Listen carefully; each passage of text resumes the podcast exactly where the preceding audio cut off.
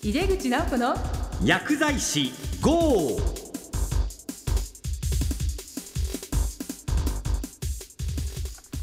こんばんは、帝京平成大学の井出口直子です。皆さんいかがお過ごしですか？この番組は薬剤師の方々に役立つ最先端情報をお届けしながら、薬剤師を応援してまいります。今、患者さんの健康問題を把握し、薬物治療や薬の効果をチェックするのは医師だけでなく薬剤師にも求められつつあり、チーム医療が叫ばれていますね。そこで今月は薬剤師の臨床判断をテーマにゲストをお迎えしてお送りしています。前回は次世代薬剤師の職能と薬剤師養成の現場と題して、昭和大学教授の木内裕二さんをゲストにお送りしました。すごくパワーのあるお話でしたよね。今日は薬局薬剤師のフィジカルアセスメントに注目します。薬剤師の職能を考えながら、様々な取り組みをご紹介してまいります。この後ゲスト登場です。とっても素敵なゲストですよ。それでは早速、井出口直子の薬剤師ゴーを始めていきましょう。井出口直子の薬剤師ゴー。この番組は手羽製薬の提供でお送りします。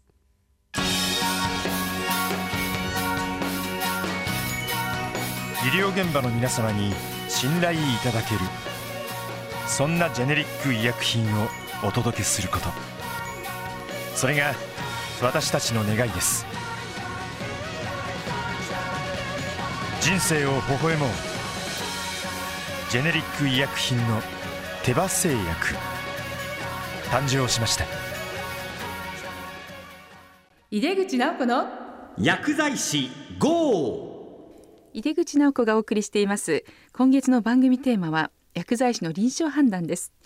ゲストにお越しいただきました、堺薬局グループ代表取締役、堺美智子さんです。堺さん、よろしくお願いします。よろしくお願いします。あの堺さんは今回ね、福岡からこの赤坂のラジオ日経のスタジオにお越しいただきました。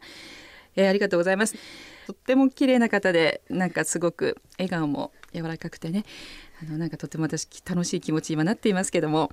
えっと、堺さんはあの福岡で薬局を、ね、経営していらっしゃいますよね。はい、まず経歴から、ね、ちょっとお聞きしたいんですけども、まあ、卒業されて最初は病院の方とか、はい、病院の方に にさんねん勤めさせていただいて、うん、その後結婚して子供が生まれたことがきっかけで、はい、あとは近所のあの薬局で手伝ってくださいって言われたところを手伝ったり、病院に来てって言われたら病院に行ったりみたいな感じで、まあ、さんねんくらいをこう渡り歩きながら、いろんな病院と薬局の手伝いをさせていただいた。で、急にうちの薬局を手伝いましょうということになって、そこから、はい、薬局の経営というふうになってきました。あ、親御さんのね、はい、薬局をもう任されたというような形で、はい、そうですね、今は、ね、何店舗今あるんですか？はい、さんてんぽを経営させていただいております。はい、筑豊地区の田川市っていうところと、北九州市の小倉北区の店舗と、あと行橋の方の店舗で、うん、じゃあこうちょっとそこそこ距離があるような感じなんでしょうか？そうですね、どこの店舗もちょうどいちじかんの距離があって、はい、それをこう実際現場で今入って、はいはい、どこさんか所全部こう入ることがある、はい、ぐるぐる回って、あ、それはもう忙しいですね。あの今回のテーマでね、薬剤師の臨床判断ということで、まあ、堺さんはその薬局薬剤師として、はい、バイタルサインとかそのフィジカルアセスメントをお仕事の中で、まあ、取り入れていらっしゃるということで、まあ、今回、はい、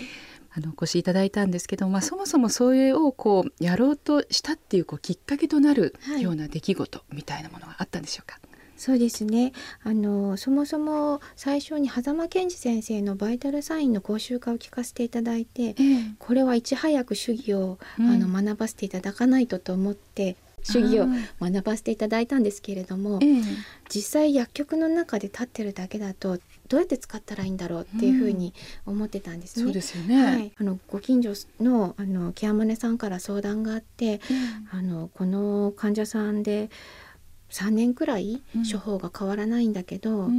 薬がずっと変わらないんだよねって、うん、で寝たきりになって全然動けないんだけど、はい、本当にこの薬でいいのかなっていう相談と、うんええ、私がドクターに相談するにはどうやって相談したらいいのっていうことでまず話があったんですね。それは酒井さんの薬局の患者さんじゃない方ですよね。はい、そうです、うん、それでじゃあちょっとその方に出てるお薬を目指していただいていいかなってであのまずその方はお薬の管理はできてるってこと聞いたら、ええ、ご家族がしっかり管理してるからできてるよって言って、うん、あじゃあ、 あの分かりやすいと思うから、うん、まず行ってみようって言って行きました。お宅に伺ったんですね。はい、であの大体処方の内容もこういう処方箋だったっていうのでご家族の方が、うん、あの写真を撮ってくださっててそれでそのまず処方箋を見た時に、ええ、この内容が何年変わってないんですかっていうことを聞いたらさんねんぐらいは変わってないっておっしゃってたんですね、えー、だけど年齢からしたらこの容量とまず処方の内容自体ですね、えー、ちょっと先生と相談した方がいいかもしれないって思ったんですね、はい、でそれと同時にちょっと残薬も確認させていただいたら畳半畳分の残薬が見つかったんですね、えー、飲めてなかった、うん、飲めてないし、うん管理もできてないっていう状況だったんですね。はい、でこれをどうやって使い分けてたんだろうっていうことがきっかけで、うん、でそもそもじゃあこの寝たきりになった方をどうやって病院に連れて行こうかと、うん、でケアマネさんと一緒に行って私が疑義紹介のつもりで先生に一緒に相談しようねって言って、うん、あのそうさせていただくつもりだったんですけど、うん、まずそもそもの問題で往診医を探そうっていう、うんもう地域で往診医がいないからどうしようっていうところになってたんですけど、うん、まず往診医になってくださる先生探そうって言って、うん、あの急いで探した時にすごく快く受けてくださった先生がいて、うん、その中でバイタルを取って先生この方の所見は薬剤の副作用がこういうふうに出てると思う、うん、でこのフィジカルアセスメントで考えてもこういう副作用の可能性があるから、うん、先生ちょっと判断してくださいっていうことで行った時にすぐ往診に行ってくださって血液検査もしてくださって、うんその時じゅういちざい処方されてたんですね、うん、でそれが今現在数ヶ月でにざいにまでなったっていう、えー、そんなに減ったんですか、はい、すごいですね。寝たきりから自分でお手洗いにも行くようになりっていうような状況にまでなってでもかなり薬剤性でこう エーディーエル の低下っていうのがあったんだけど、ね、要するに患者さんは診察を受けてないまま薬だけっていう状況だったってことですかね。そうですね。だから往診医を探されたってことですよね。そうですね。私が仮にもし門前のかあの薬剤師だったら、えー、そこに気づけてたかっていうことですね。まず一番の衝撃はそこでした。あのご家族の方にまずこの患者様はお体の体調変わりないですかって言われてご家族の方が変わりないですよって言われたらじゃあお大事にって言ってたかもしれないんですね。あ、なるほど。よくありがちですよね、はい、そう言ってしまいがちですね、はい、だけど、うん、ご自宅に行ってみて、うん、この足の太さの違いは異常だとか、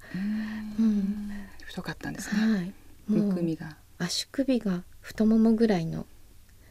太さがあってもう片方の足首は私の腕より細い側肺動脈っていうところももちろん触れないし、うん、これはどうなのとびっくりしましたね。びっくりしました本当に、うん、でもこれを普通と思ってるデイケアの人も、うん、訪問看護師さんもこの人はこういう人だと思ってたんですね。そうなんですね、はいでそのお薬がこれ先生このお薬が原因だと思いますっていうことを、うん、あの オーシー のドクターに言って、うん、その先生がすぐ抜いてくださったんですね、えー、そしたらいっしゅうかんで同じ足の太さに変わって、えー、デイケアの人も看護師さんも、うん、この方の足はこれが原型だったんだって言って、うん、まずそこがみんなの感動だったんですね。いっしゅうかんで変わったから、うんうんうんえー、薬が減ったら、まあ、むくみを取り出せというようなその前に、まあ、バイタルを取ってそれを先生に持っていったっていうのも、はい、多分何か先生のそれ心が動くところがあったんですかね。そうですね。先生からしても、うん、薬剤師がこんなことするのっていう感じで最初は驚きだったんですね、うん、そうですか。だけど、うん、先生がその私どもがスタッフも一緒に、うん、あのバイタル一緒に取っていってるんですけど、うんもう君たち の, そのバイタルをまず信用するっていう感じの反応になってくださって、うん、別の方 の,、うんあのまあ、在宅、うん、あの往診だったりとか外来だったりで行かれてる方もいらっしゃるんですけど今までいっかげつにいっかいの受診だったのが私たちが居宅で月ににかいとか入る中で、うんうんあ、あの薬剤師さんのバイタルがあるから月にいっかいの外来でいいよって言ってくださったりとか、そうですか。そうすればその方からしたら通院費だったりいろんなものが安くなったりしてますよね、うん、そうですね、うん、で本当にこうチームの中でちゃんと薬剤師がバイタルを取るということも、はい、チームの中ではね、そうですね、役に立っているということなんですね、はい、すごくこう衝撃的なケースではあったんですけど、まあ、そのことをきっかけとして、まあ、酒井さんは今度はなんか外来の患者さんにもバイタルサインを取られたりっていうことを始められたってことですよね。あ、あの現実的には、うん、本当に気になる方にじゃあちょっとやってみましょうっていうケースはあるんですけれども、うん、いきなり私どもの、うん、薬局の中で器具を使ってどうこうってやると、うん、患者さんよりも多分ドクターがびっくりしたりとか看護師さんがびっくりしたりとかいうことがあるケースがあるなっていうことをスタッフの中でも一歩引くような方もやっぱりいるんですよね。なるほどね。薬局で測られたんだよってドクターに言うと、えってこうなっちゃうんじゃないかと、うんうん、だけどあえてそこをですね、うん、ドクターに在宅では エスピーオーツー、うん、血液中の酸素を指先で測るやつですよね、はい、私たちはこの器具を使って、うん、あの測ってるんですけれども、うん、この外来でエスピーオーツー を測って先生にアセスメントの報告をしたい患者様だったり、うん、ご家族の方にこういう状態だから日常生活の中ではこういうことを気に留めてもらおうとか、うん、なんかアドバイスをすることができたりするからっていうことで、うん、先生に先生のおすすめの エスピーオーツー の機械ってありますかっていうことを聞いて、うん、な, な,、うん、なんかあそんなことするのってでどういう人を対象にしてるのっていう話になって、うん、私たちはこの薬剤の、うん主に エスピーオーツー を測っていきたいと思ってますっていう、もう小さな窓口から先生に相談していって、うん、で何のためにこれをしようと思ってるのかっていう話を先生にさせていただいたりして、うんうん、そしたら先生がじゃあちょっと詳しくもうちょっと話していこうねみたいな感じで、うん、案外受け入れてくださったり、はい、相談のところから入って、はい、そうするとまあ先生との対話もねまた生まれて、はい、分かり合えるところが出てきますもんね、はい、なんか本当にあの狭間先生が小川だからって言ってたんですけど、うん、最初渡る前は本当に小川って思ってたんですよね、うん、行ってみたら振り返ってみたら小川だったっていうふうにすごく思います。なるほど、はい、なんか最初は小川じゃなくてもっと太いから、はい、やってみるとあできたっていうそうですね、うん、自信にもなるし、うんはいまあ、の今酒井さんおっしゃったちょっと気になる患者さんに対して、はいまあ、そういう形のフォローができる手段が増えたっていう感じでしょうかね。こう酒井さんにとってその薬剤師がバイタルサインを取っていくっていう薬局薬剤師が、ねはい、っていうことはどんな意味があると思ってらっしゃいますか。今外来の患者さんに対してとか。そうですね今まで、うんあの何の気なしに見過ごしてたこととか当たり前だなって思ってたことが、うん、当たり前じゃなかったって気づく瞬間がフィジカルアセスメントを取ることでたくさん出てくるなって思ってるんですね、うん、例えばどんなことですか。例えばですね、うんまあ、ちょっとそのスペースにもよると思うんですけど、うん、お腹の便秘のお薬だったりしても、うん、この音が聞こえてるのに、うん、なんでこの薬剤選んでるんだろうっていうことも分かると思うんですね、うんうん、で、漫然と便秘のお薬が出てて増量されてって、うん、だけどなんか変化もないっていう患者さんも結構いらっしゃるんですね、うん、でもグルーオンっていうのを聞けるようになったら、うん、そもそも食生活どんな食生活してるっていう突っ込んだ話もできるし、うん、こういう食品を入れることによってもっと効果が出るよっていうことも話もできるし、うん、逆にドクターにも今こういう音してますけど、うんうん、今この状態であれば、うん、こっちのお薬の方が適してるかもしれませんのでっていうことでとりあえず先生にご報告だけはできると思うんですね。そうですね、はい、よりこうきめ細やかなケアもできますしそこの食事のアドバイスなんかもできたり、はい、またもう少し処方も変わっていったりとか。そうですね変わりますね、はい、それが展開がすごく早くなると思います、うん、なるほど、まあ、今まで私たちそういうものがないとねあのどうしても推測の中でやっていっても、そうですね、どうしても手元にある薬のことだけを中心に考えていくけど、はい、そうですか。多分これ聞いてらっしゃる方の中には薬局の薬剤師もたくさんいて、はい、皆さんこうバイタルサインフィジカルアセスメントいいなって思ってる方とっても多いし、はいまあ、実際、まあ、狭間先生のセミナーとかに行ったりして、まあ、手技を習ってる方ももう随分増えてきたと思うんです、はい、本当に小型な形で エスピーオーツー って、うん、あの外来ですぐに置いても全然邪魔にもならないものだと思うんですね。うん、で先日弊社のスタッフが シーオーピーディー の患者様で、うんうん、血圧がグーンって上がっててで エスピーオーツー 測ってみたら、ええ、すごく状態が良くないかったんですよね。良くなかったんですけど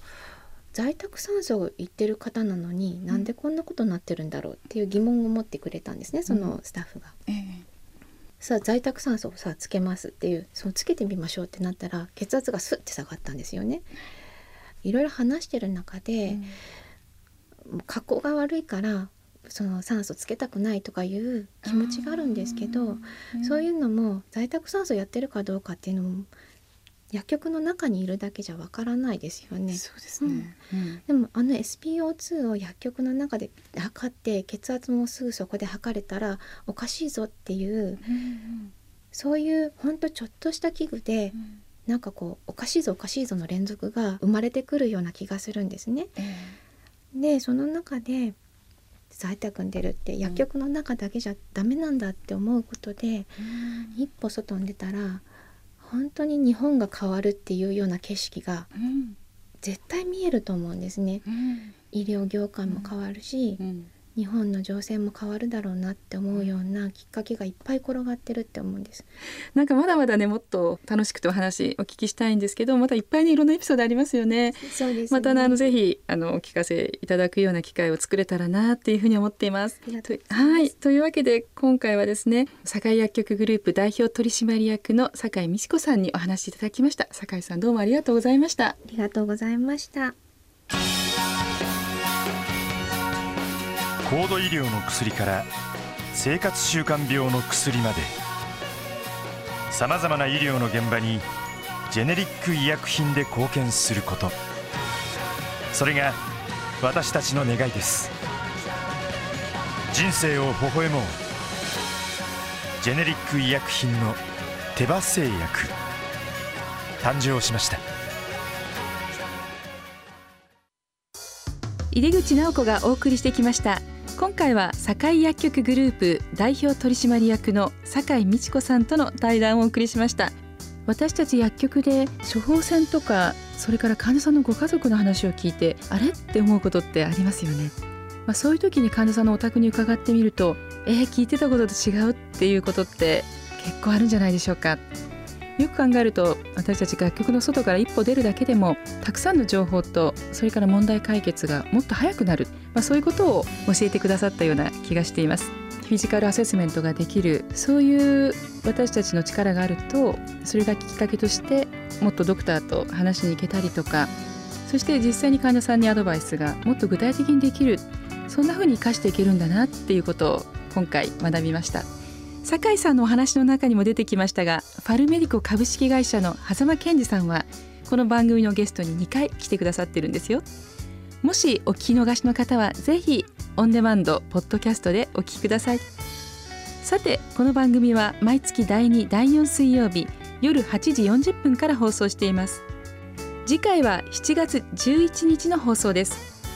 ゲストは薬剤師の熊谷真さんを予定しています。それではまた。帝京平成大学井出口直子でした。井出口直子の薬剤師号、この番組は手羽製薬の提供でお送りしました。